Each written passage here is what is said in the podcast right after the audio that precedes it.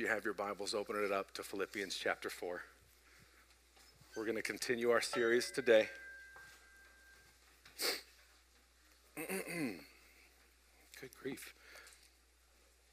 Our series in Paul's letter to the church in Philippi, sorry, the book called Philippians, is a 16 week series that we've entitled Joy and Pain. And it was our study as a church to be able to understand the Lord's perspective through the Apostle Paul of just what it means to be more convinced of God's work in our life than the enemy's work around our life. Paul writes from prison to church that he planted, and he writes with a tenor of joy and excitement that's unrivaled in any of his other letters. And it's a beautiful, sort of out of context juxtaposition of someone whose circumstances would indicate he should feel one way, but his heaven stance indicates he feels exactly the right way. And we're, we're doing 16 weeks here. This is our 15 week. We'll close the series next week. And, and, and today we get to really sort of begin our wrap up with his final thoughts chapter 4, verses 10 through 13. It's going to contain a message or a scripture in here that I know that I know that I know that you know. It reads like this Philippians 4, chapter 10. I rejoiced in the Lord greatly that now, at length, you have revived your concern for me. You were indeed concerned for me, but you had no opportunity. Not that I'm speaking of being in need, for I have learned in whatever situation I am to be content. I know how to be brought low, and I know how to abound. In any and every circumstance, I've learned the secret of facing plenty and hunger, abundance and need. I can do all things through Christ who strengthens me. And the title of today's message is Out of Context. We're going to talk about this verse and what it really means, Paul's intention, but I'm also going to talk about the Bible at large today. This is going to be a wonderful springboard for us to really understand what we know about the Bible, maybe what we don't know, and to get ourselves on the right track. Amen? Let's pray. Heavenly Father, we love you. God, we thank you for this word. Now I ask that you'd remove me from here, that your word would reign supreme in this room, that you would soften our hearts and open our minds to hear from you, that you'd cast aside every agenda that is unlike you, and that you'd make us that you'd break us, that you'd challenge us, and that you'd renew us. In Jesus' name, amen. The big idea for today is this it's important to know the Word of God, comma, ready? Accurately. I'll say it again because it's, it's vital. It is so important that you, believer, one who calls yourself a Christian, it's so important that you know the Word of God, but you have to be absolutely sure that you know the Word of God accurately. And the reason we have to say this is because lots of us know the Word of God, just like we know that guy we took a photo with that one time. Do you know? Have you ever been to an Italian restaurant and they have a thousand photos of celebrities on the wall? And it's all autographed? You and I would not think that the guy who runs that Italian restaurant personally and intimately knows every celebrity, right? But his attitude towards knowing people is very similar to our attitude towards knowing the Bible. I, am just coming right for your throat right off the bat. I hope you don't mind. Hope you don't mind. But, but this is the problem with I think most of us today as believers is that we we know this is important, but it's long. Am I right? Show of hands. How many of you read the Bible all the way? Never mind, I'm just playing. I'm playing. But if we're really being honest, lots of us have actually never read the whole Bible. Or haven't taken the time to really study the Bible. And because Christianity is still, despite the enemy's best attempts, the modern and dominant faith tradition in our country, we can call ourselves Christian because culturally we're Christian, but not really be Christian because spiritually we're not Christian. We, we can say things like, I believe in Jesus, but I couldn't tell you where in the Bible it explained to me what that actually meant. We can quote two or three scriptures that we kind of know only because we've seen them on signs and flagpoles behind the field goal marker on a Sunday morning. John 3.16, I know that one. For God so loved the world that he gave his only begotten son, that whoever believes in him would not perish but have eternal life. That one's mine. I believe it. I love it. What's it mean? Uh, Jesus is really rad. We wouldn't be able to, most of us, really cleanly articulate the gospel. If I were to say after church today, each one of us is going to hit this street, there are thousands of people running, and I've bought running shoes for each one of you. I want you to pick somebody on the marathon, and I want you to pace with them, and I want you to give them a four minute gospel presentation, right? If I were to challenge you today and say, let's just do it, right? Everybody came down to the city, let's get them all Jesus. And I got you good shoes, so you can't complain about that. If I challenge you to give a four minute presentation of the gospel, which included the fall of man, the punishment of sin, the plan of Jesus, his redemption, and what it means to really truly live filled by the gospel, filled with the Holy Spirit. How many of you could do it from start to finish? Most of us can't. Because we've been given just enough of the word to kind of be inoculated to knowing the word. We've heard just enough pithy, cute phrases to feel like we kind of know God's intention, but we've never really read it from His throne. And our desire today is, is to do that so that you aren't culturally Christian, so that you're like really Christian, right? I want that each one of our church members would love to be called a Bible thumper. Wouldn't that be rad? Man, you just talk about the Bible all day. Yes, I do. Do you know why? Because the power of life and death is here. So let's do this today. What I'm going to do is I'm going to set the stage for the power of God's word. I'm going to really truly explain what it actually is, and in hopes that it will invite you to press in, to pull out, to get a better understanding of what it is. Then, number two, what I'm going to do is Talk about how it's under attack and our tendency as believers, as cultural Christians, to revise Scripture to make it work for us. We're going to look at some of the most common misinterpreted scriptures, and then we're going to dive right into this piece, especially this verse, and get a better understanding of what it truly means. Let me share this with you. Let's talk about the power of God's Word. The Apostle Paul knows the power of God's word. He teaches from a position of power because he's a Pharisee and a scribe. He has nearly memorized every word of Scripture. He's just like David when he would say, Thy word have I hidden in my heart that I might not sin against you. And so, because these two men understand the power of the word, I wanted to jump into one of the teachings, one of the Psalms, one of the cries of the heart of King David when he talks about what the Word of God meant for him. Psalm 19, verse 7 through 10. He says, The law of the Lord is perfect, it revives my soul. The testimony of the Lord is sure, it makes wise the simple. The precepts of the Lord are right, rejoicing my heart. The commandment of the Lord is pure, it enlightens the eyes. The fear of the Lord is clean, it endures forever.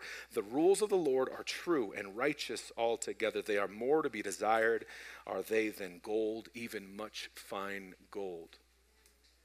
I read that to you today because I want you to understand that this this is going to be this has to be the single most important thing that you possess.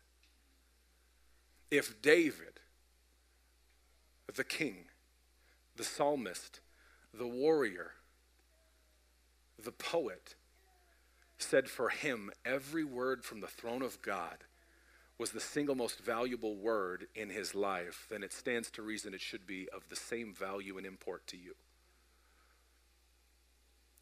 Paul tells us that this word is, is vital to our walk. And he echoes David when he says it's pure and it's perfect, but Later on, we learn that the Bible is living and active. You've known this before when you've read Scripture, and then some years or months down the road, you've read the same Scripture, but it felt different. It, it hit different. You ever had one Scripture just speak to one part of your heart, and then God healed it and changed you? And then the next season, same Scripture, new part of your heart? That's because it's not dead, it's not stagnant, it's not old. It is the Word of God, living and active, cutting through to bone and marrow, right to your heart to try to get you to understand, ready? His heart. That's the point of the Word, that you and I might come to know Him.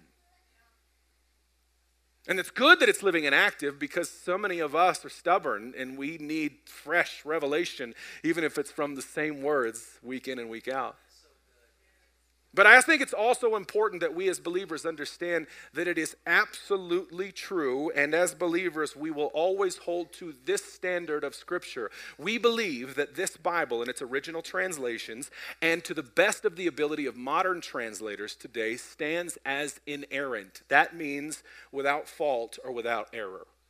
And the critics will say, hold on, how could it be without error? There have been so many translations. You've heard this criticism before, right? It's been translated and translated and translated. And that argument seems to throw many Christians off balance. It feels like it sweeps the rug right out from underneath our feet because it presupposes that every translation was done from the previous translation, meaning that if Gary read something and translated it, then when I came, I worked from Gary's manuscript. But that's not the way Bible study, critical textual criticism, or exegesis has ever been done. All the study of the Bible and translations has gone back, not from the most recent translation, but even to earlier translations. We've always, as the course of understanding this text, these holy scriptures, gone back to the original or earliest finding that we could have to say what was the first meaning. So while there are many translations, most all of those translations go back to the beginning. Is it okay if I teach this morning for just a bit? You got to know this about your Bible. Otherwise, when someone says it's just some guy's ideas, you won't have any answer. Here's something you should know about the Bible there is a study, a scientific discipline called historiography. And it is a discipline wherein the scientists in that study date and validate historical documents. It is not a Christian body of study, it is a secular body of study recognized throughout the world. People get their PhDs, they teach courses, they write books all about how to look at ancient writings, how to date them correctly, and how to validate if they are in fact authentic. And what they do in an effort to authenticate documents is to look at when was the earliest manuscript found and how many similar manuscripts from the same time period were found. That helps us to understand that whenever a document was created, perhaps, say, Homer's Iliad, or Plato's first writings, or Aristotle's first thoughts, it helps us to look at the first time one of those manuscripts was found and how many times quickly thereafter they were translated for mass dissemination. That's one of the primary tools that we authenticate documents. And the Bible specifically the New Testament, has been brought under such a secular study and microscope to find out is it really the story of Jesus or is this like this weird cult trying to make a fake religion? I want you to be encouraged today that your New Testament, the one that you have on your phone or in your paper Bible, is today considered the gold standard of authenticated ancient documents across all measurements, specifically in historiography, it is known to be the most valid, most authentic, and most clearly and originally translated document that exists. Over 25,000 manuscripts have been found since the first translations, all dated within 75 years of Jesus' death. That makes it, in terms of what we call true, the truest document that has ever existed. See, but if you don't know that, and someone says it's just some guy's opinion, if you're like me, you kind of get your feelings hurt, huh? You're like, no, it's not. God wrote it. and you have no ground to stand on. I need you to understand that we hold it to be inerrant, and we are backed up by science that says, nope, it's inerrant. It's proven. Now, here's the next stretch of understanding the power of God's word. As believers, we believe that it is His word, and the canon of Scripture represents the whole of His word, meaning He doesn't need to say anything else. Amen? Someone comes up to you with a brand new revelatory word, a prophecy that is not included, not echoed, not hinted, not shown, not typed and shadowed in this scripture, you can just block out the bad and hold on to the good. I want you to understand that once he finished this, he was done. And if God never said another word to you, he has said enough. And what that means for all of us today is that when someone has a new gospel, the book of Enoch, the book of Mormon, the book of whatever, that says, yes, the Bible is good, and then also there's this other stuff from God, you can completely cancel it. Because at the end of the Gospels, at the end of Revelation, John himself, under the unction of the Holy Spirit, writes and says, There shall be no more testaments. We are done. What it tells us then as believers is that he's done here in the 66 books from in the beginning all the way to the scariest book you've ever read in Revelation. But to understand that he's coming back, if he's done here, then that means he doesn't need to say anything else, which means that this is not only inerrant, but it's also sufficient for your life. Here's what it means you don't need another manual, playbook, or any other self help video to figure out how to live life. Everything is in here. And I don't, you know, I know lots of people like to go to Tony Robbins or watch Gary Vee online or pull from any one of these world influencers who's got all of the best ways for you to live your best life now. And if we can just pause for a minute, I don't want to live my best life now. I want to live my best life then. Amen? All right, anyway, listen. If it's sufficient, you need nothing else. So, for everything that you struggle with, everything you worry about, everything that you hope for, all that you wonder, all that you need, all that you desire, it is found in these pages. And you say, Pastor, yes, but I also need therapy. Amen. Go to a Christian counselor and they'll open the word to you and say, It's right here. The difference between those of us who understand and act upon the sufficiency of Scripture is whether or not we take Him at His word. See, we get worried and nervous and we say, you know, it's a good, I mean, I love it and the story about Jesus, but you know, I'm just, I'm just really having a difficult time. And someone might say to you, consider the birds of the air. They neither reap nor sow, nor, nor store grain in barns, and yet your Father takes care of them. Why do you worry?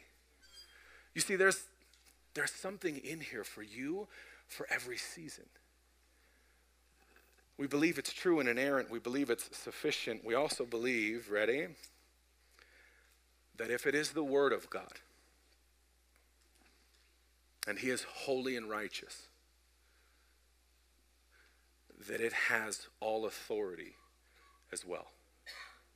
And this this will probably be the challenge for most people in this generation and the generations to come, which is it's actually not very hard to believe in the beauty of the word. It's very hard to fall into submission to the word.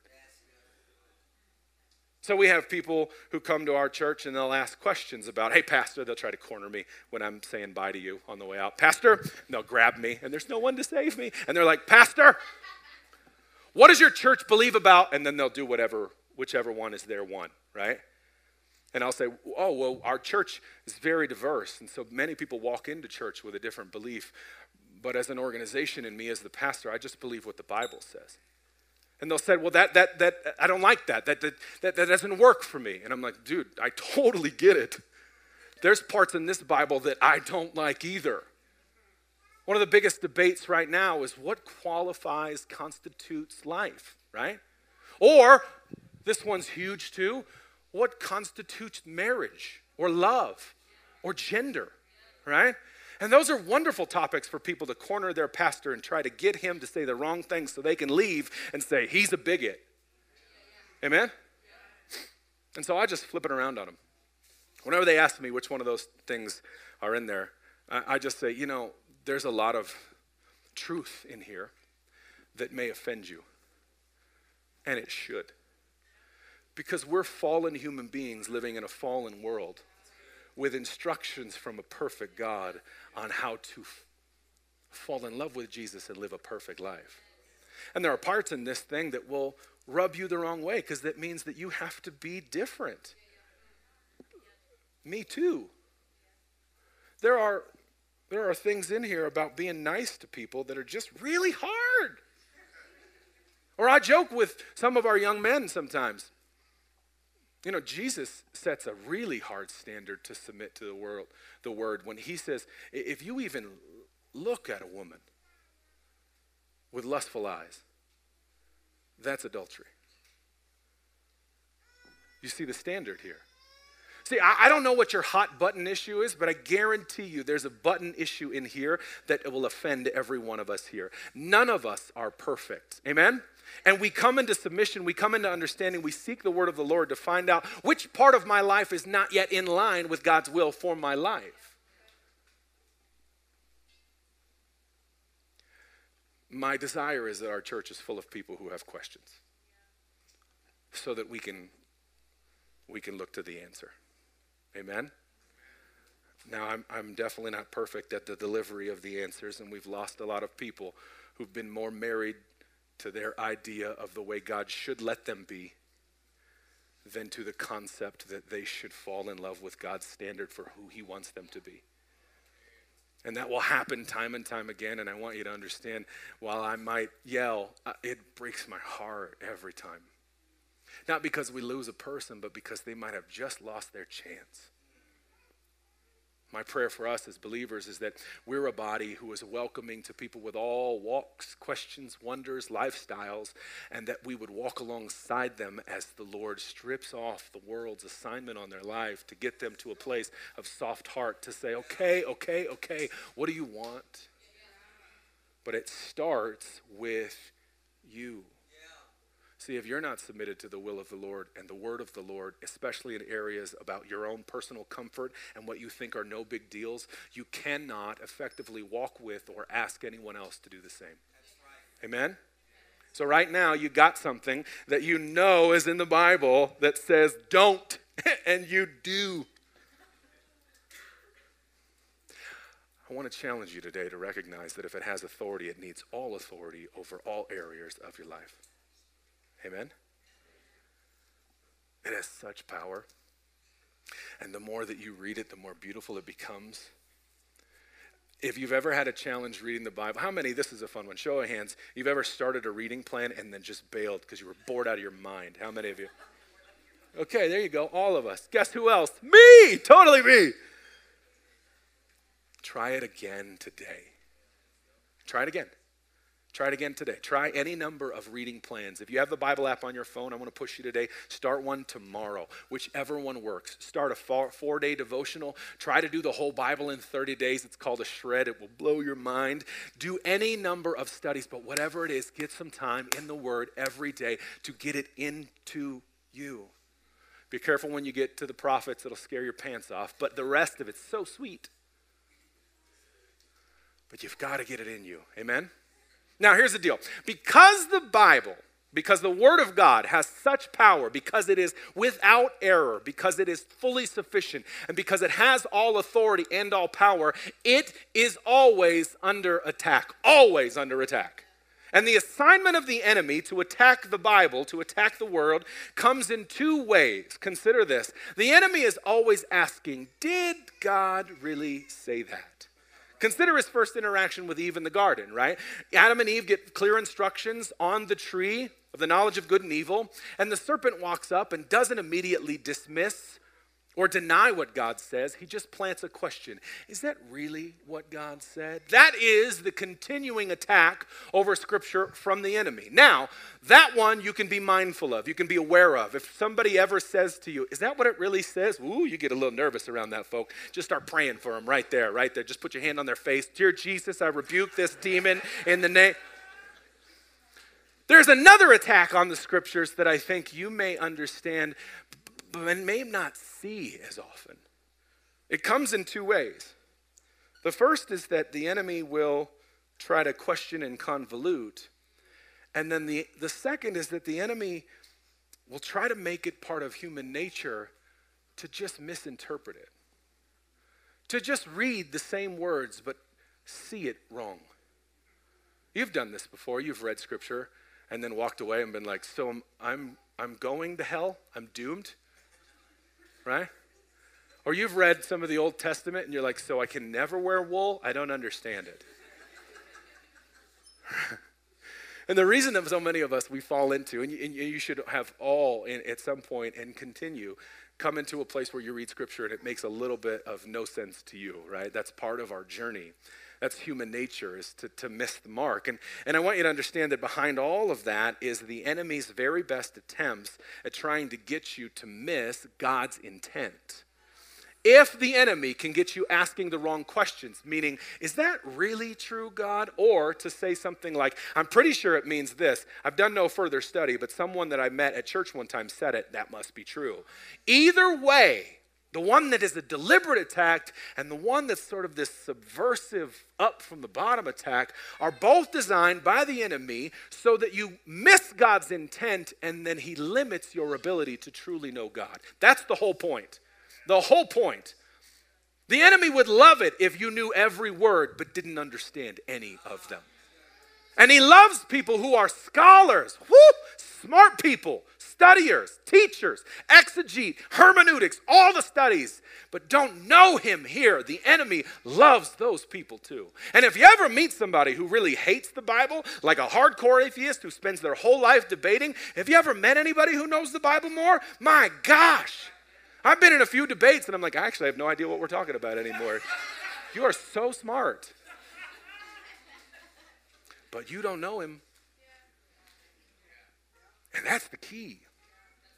Is that God's word is the vehicle to know God's heart. And you have to know God's heart. And so the enemy works very, very hard to try to get us to miss it or to have different understandings of the same text. As a church, we are, um, I have no idea what denomination we could be qualified as. People are like, non denominational? I'm like, yes, who knows? We have the weirdest kind of tradition. We have a very charismatic expression. Amen? We have a pretty reformed style of teaching. Amen?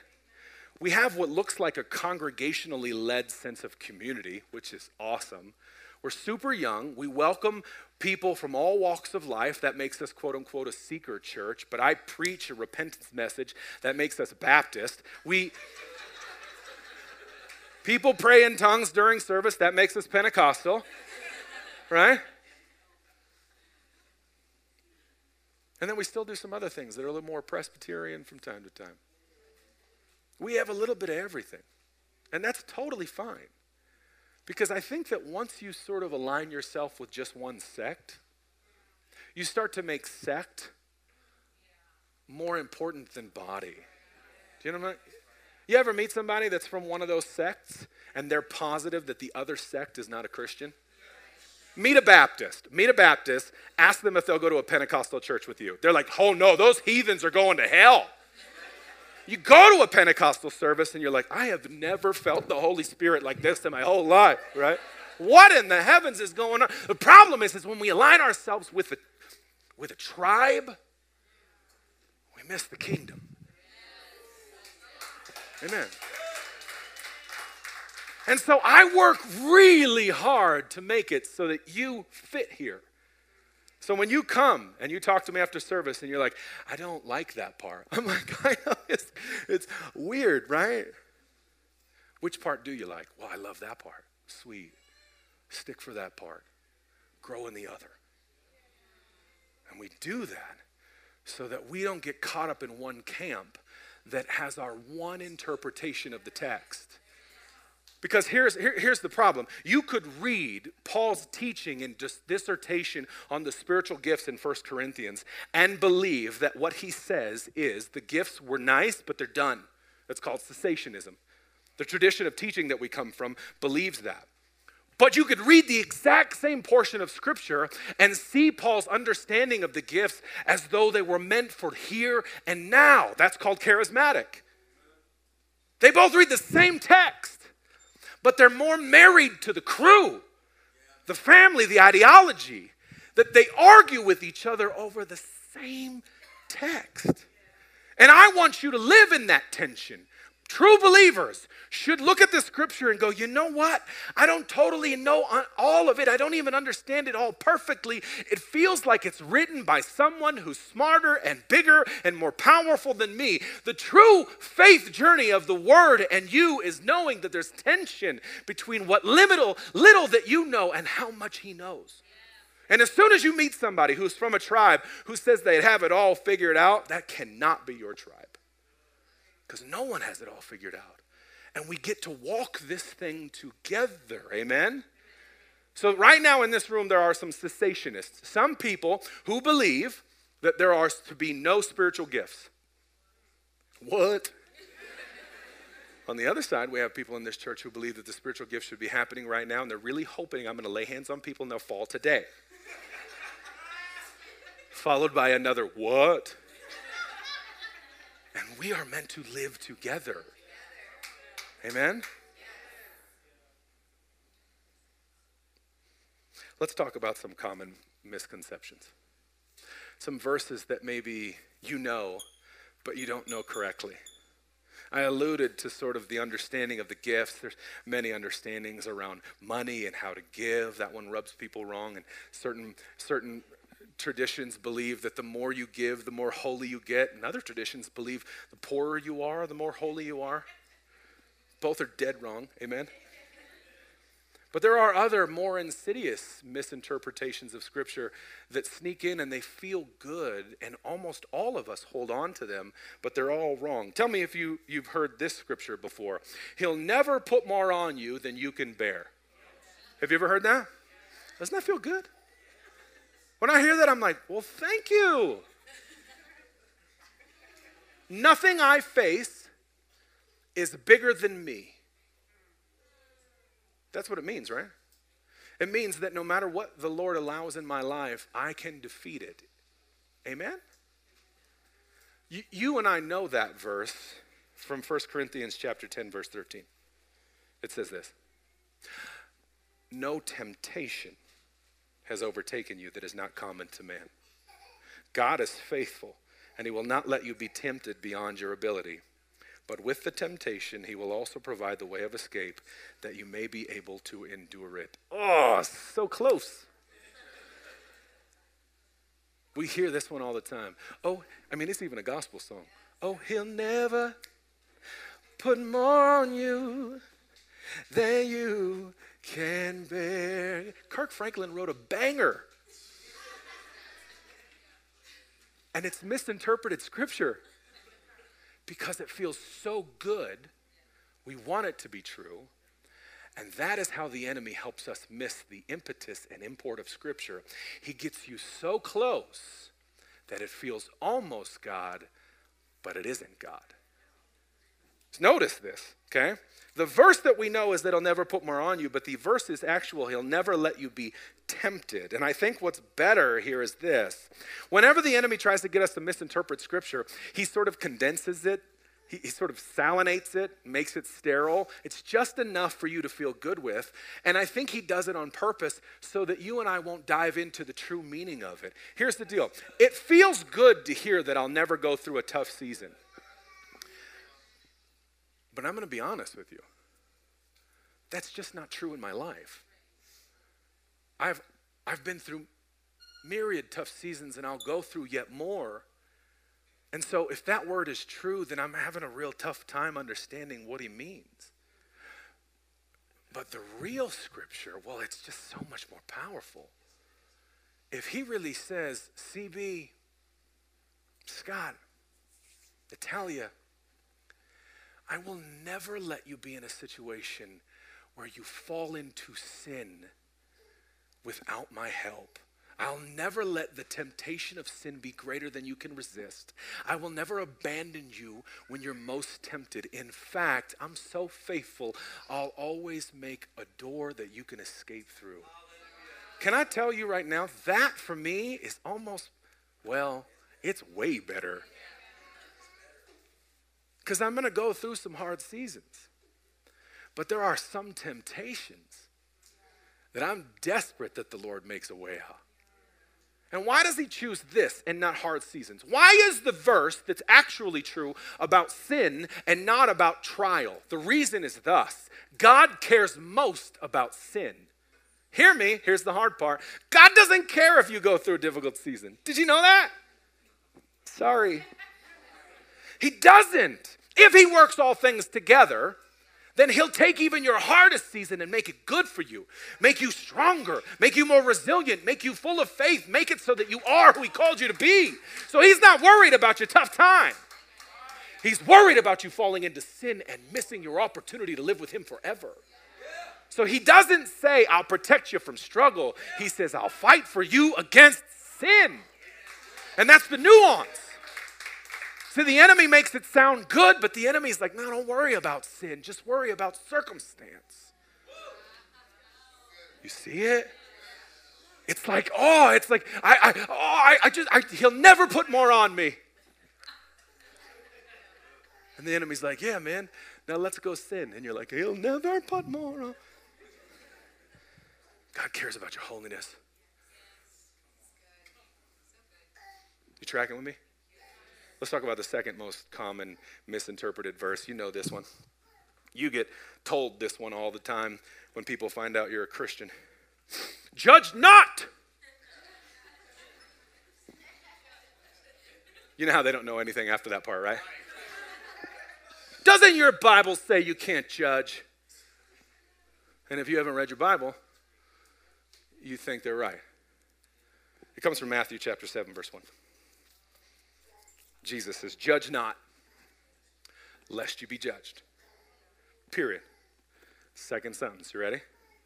And with the measure that you judge. Hold on, wait a minute. Hey, hold on. I've only heard don't judge, right? But Jesus says, don't judge unless you want to be judged.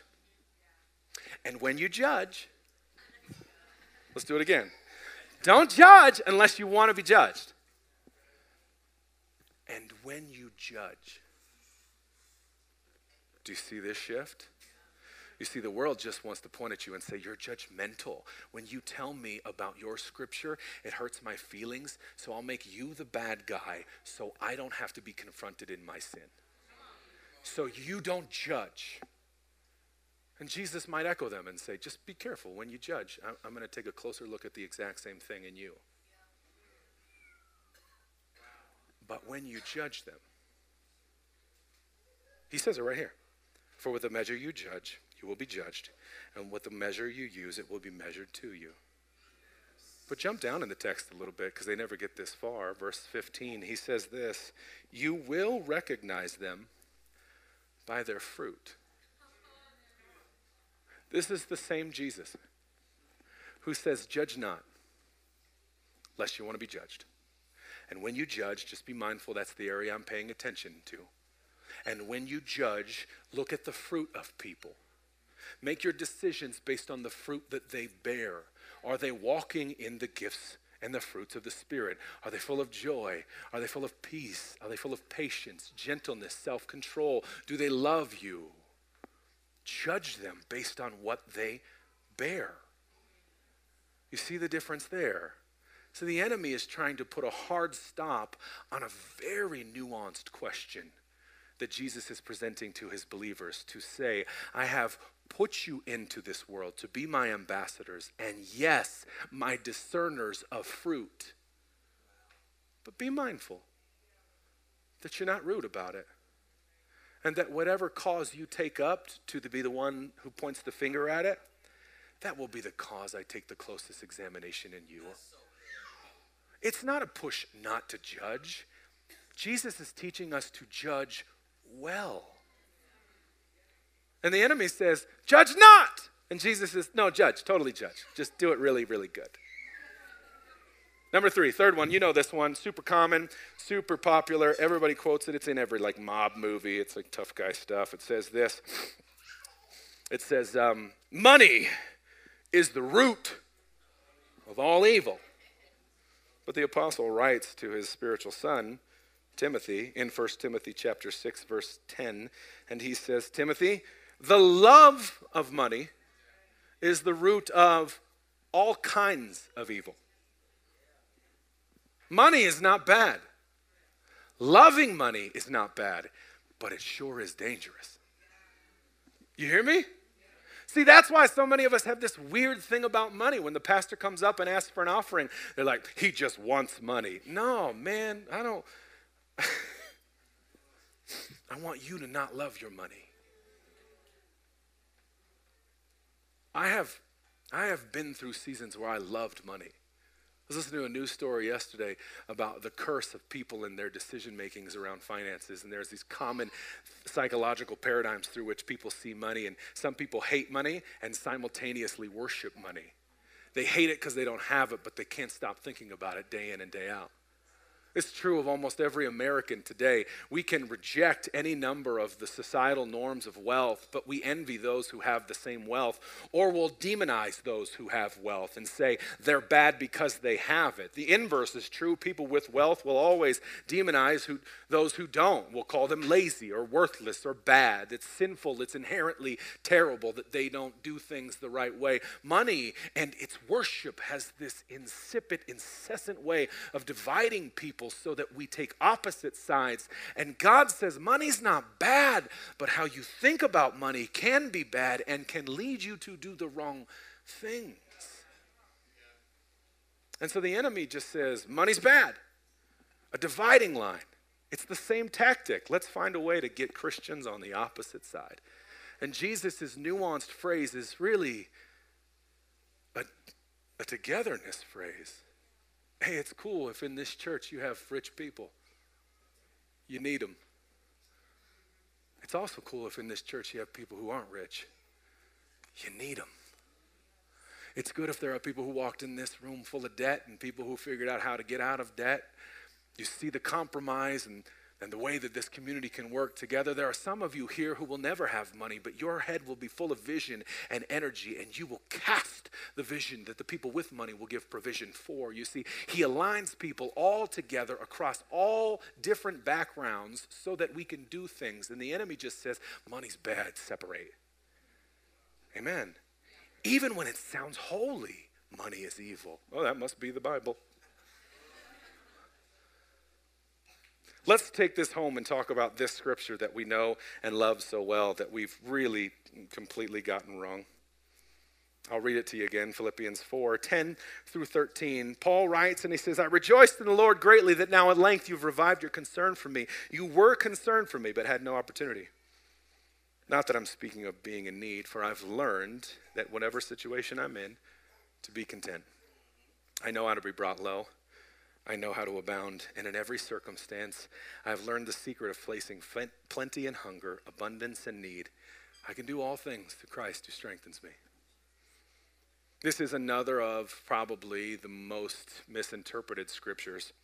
And I want you to know right off the bat this scripture is not about achievement. Plain and simple.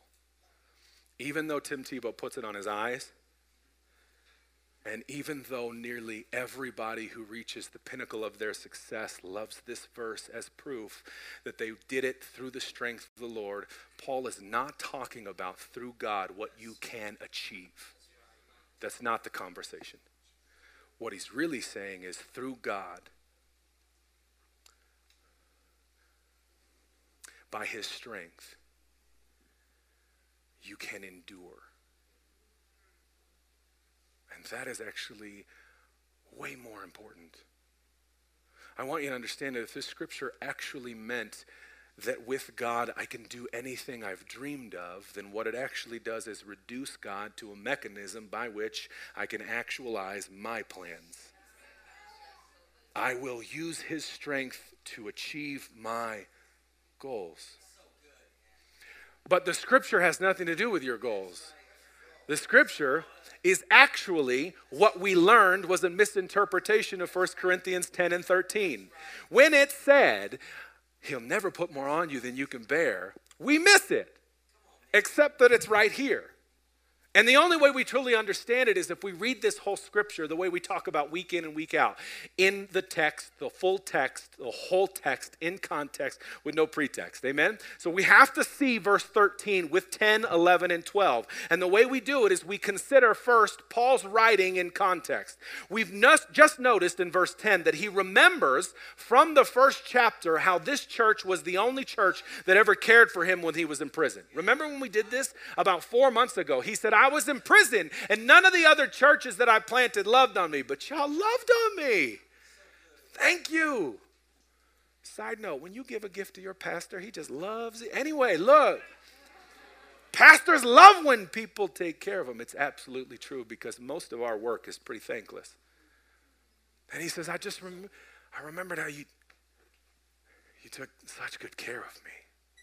He says, not, not that I'm trying to suggest to you, read it right here, this is this paraphrase, not that I'm trying to suggest to you that I'm in need right now. In fact, I want you to understand that I, I, I have learned the secret of traveling and planning churches and standing before the, the home church in Jerusalem. I know the secret between being in the highest of highs and writing to you from this Roman prison, the lowest of my lows.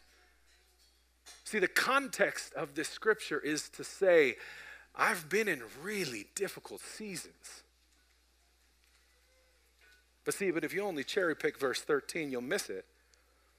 You'll miss that he's, as a part of the entire purpose of the letter, but specifically this last part, trying to remind him through the lesson of his own life that suffering is an inevitable part of life. That's the context through which this message comes, verse 10. Verse 11, we have to look at his intentions in the first writing. He writes and he says, Not that I'm speaking of being in need, I've learned that whatever situation I am in, to be content. His intention is to say, Suffering's a part of life, but you don't have to have it be a part of your life. He says, I- am in a really bad situation right now. I'm in a Roman prison. I write to you through chains. There are Praetorian guards who are stationed here with me, and they have to allow my friends to come and bring me food. I've been sick. I've been shipwrecked twice. I've been bitten. I have gone through all hell. And it turns out none of that really matters to me. I'm in the best headspace I've ever been in in my entire life. I'm doing really good. He's trying to tell them in this moment it's totally normal to go through hell. Hell just doesn't have to go through you. That's his intention. That's the push. That's what he's leaning into this church. He's trying to say, You, church, the one I planted, the one I love, I know that things are they're not perfect and things are going to get more difficult, but I want you to understand that because you have Jesus, you'll be fine. That's why he says, I learned the secret. No matter what the situation is, I can be content. To be content means to be satisfied.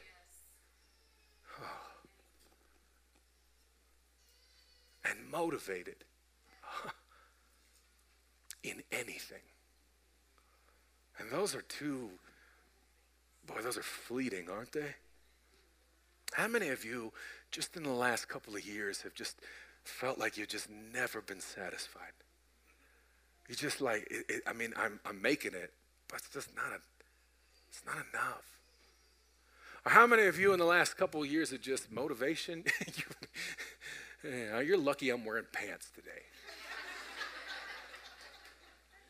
I read an article the other day. The number one selling apparel for women over the last two years of the pandemic was something called the nap dress. It's a dress made to take a nap in. Motivation is not something we have an overabundance of in this season of our lives right now. But when Paul says, I learned the secret to going through difficult seasons, it's that because Christ has died and because he rose again and because of him I can do the same, I've found that no matter what I face, the good, the bad, the ugly, I am both satisfied in my Jesus and motivated of the days to come. I know the secret. And none of his conversation has to do with his circumstance. He doesn't even look around and go, God, things are bad. He goes, Man, things are so good. His context, his intention, and then the application. Verse 12. We have to look at what he's trying to impart into the people to take action on. He says, verse 12, Look, I know how to be brought low, and I know how to abound. And in every circumstance, I learned the secret of facing plenty and hunger, abundance and need. If you were to read this upon first glance as a part of this church and heard it read to you, the intention originally was that you would be leaning in to find out what he was about to say next. I know exactly what's necessary when it's lean and when it's whole, when the shelves are stocked and when they're empty, when the housing market is up and who knows what's going on. He says, I know, I know what to do next. And the intention is that you and I would go, Tell me how to weather the storms. Tell me how to walk through hard seasons. What is the secret to stay content no matter what? The application for the then and the now is an invitation for you and I to say, So, how do I do it? And it's only then that the apostle turns to verse 13. The verse that so many of us think, if Jesus is there, I can win. It's only then when you lean in and say, How will I make it through the flood? that Paul says, You can do anything through Christ who gives you strength. You see, the conversation has never been about what you achieve but what you can carry, what you can go through, and what you can endure. And it's better that way because it means that when you go through difficult seasons, you get Him to carry some of the weight. Amen? And when Paul writes this, I wish I could have been in the room when he wrote it. In that prison with those guards. And I always imagine in my head that when Paul writes, because he's poetic and it's beautiful, that I, I, imagine that sometimes when the Holy Spirit were, were to inspire Paul and he would write one of these lines, one of these verses, the ones that we have tattooed and posted on our walls, I always imagine in my mind that Paul is like, yes. Like he's got a sense of godly pride. And that he might lean back in that prison and say, I can do all things. I can do this. I can walk through this season where I've lost my job. I can go through this season where my marriage is at odds. I can go through this season struggling to raise good kids. I can go through this season where it seems like next season is not even there. I can go through this season of uncertainty. I can win in this season. I can do all these things. I can do more than this stuff. It doesn't matter what the enemy throws at me because I got Jesus who lives inside of me. I imagine my head that Paul is in this prison and he looks at those guards and he says, I can do all of this. I got this because he's got me. It doesn't matter what I do after this, it's that I do it in this, in this thy might, in this thy anointing, in this the fact that the Father has me right here, right now on purpose. And I imagine for a moment that those guards would have looked at each other and thought, well, that's a little out of context. he has no idea we're going to kill him, does he? No! And he don't care. Because he also said, for me to live is Christ. To die is gain. I can do all things. Maybe this is you today. Maybe this is the conversation directly for you. Maybe for the longest time you thought this gospel was about what you could accomplish. Maybe you thought it was about bringing him along on your journey. But the fact of the matter is, is that your journey's been really dark, really painful, a big struggle, lots of questions. And you've just been wondering, like, why can't I make it work for me? And he's been saying, just let me take over. Just let me infill you. Just let me help you find contentment here. Would you bow your head all over the room this morning? I'm going to speak that spirit into your life. A spirit that endures, a spirit that is satisfied, a spirit that is motivated, a spirit that says, Though he slay me, yet will I trust him. Heavenly Father, in the name of Jesus, we come to you empowered by the Holy Spirit who dwells richly in and amongst every blood bought believer here today. And Father, we no longer come to you with with a misunderstanding of what your word says about what we can achieve in Jesus' name. We come to you brokenhearted and open handed with our hearts laid out to you to say what we really want more than anything is not to get through, to achieve, but to get through so that you might be seen in us, to carry the weight, to find joy in the midst of pain, to be content in dark seasons. And to be a light that shines in the darkness, one that the darkness cannot overcome, to be a city on our hill, no matter how much the people attack the hill. God, our desire is that you might see us in this our moment and you might strengthen us from the inside out. Now, God, I, I curse the devil in Jesus' name. I curse the assignment that says I'm done and I'm a failure and I'm lost and it's all over. And I declare that today is the day we start afresh and start anew, and we say with all understanding, I can do all things through Christ. In Jesus' name, amen.